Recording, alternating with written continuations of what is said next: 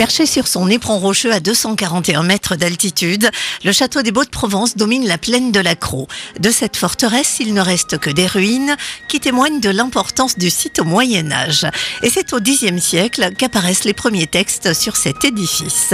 André-Patrick Gadler est guide au château des Baux-de-Provence. Les premières traces que nous avons en fait d'un écrit, c'est en 970 et c'est là où on voit apparaître un premier seigneur, euh, Ponce, plus tard des Beaux. L'intérêt des lieux semble évident, c'est la hauteur. Il servait à contrôler les passages qui se déroulaient au pied des Beaux. On avait euh, une sorte de taxe à payer. Hein.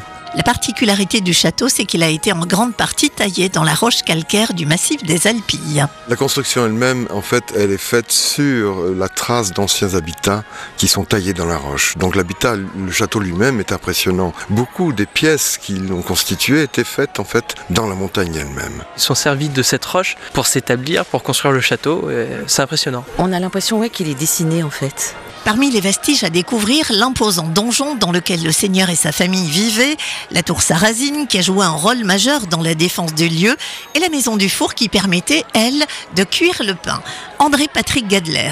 Effectivement, nous avons l'ancienne euh, boulange, euh, là où on pouvait venir euh, cuire son pain, mais c'est la boulangerie qui appartenait à l'ensemble du village. Hein. C'était une obligation, ça faisait partie des taxes. On peut voir où était le four, voir comment il, fonctionnait, comment il travaillait. Il y avait une vraie vie sociale. L'élevage des pigeons était aussi très important au Moyen Âge. Ça démontrait la puissance d'une famille. Dans certaines régions, le nombre de trous de pigeons que vous aviez indiquait le nombre de terres que vous possédiez. Donc je peux vous garantir que si vous regardez le columbarium ou pigeonnier, vous comprendrez. Autour du château, les visiteurs découvrent également des répliques en taille réelle de machines de guerre du Moyen Âge. Les catapultes, les béliers. Et c'est impressionnant de voir la taille en fait de ces outils pour assaillir ce château. Et pour découvrir ce lieu chargé d'histoire, rendez-vous sur le site lesbaudeprovence.com.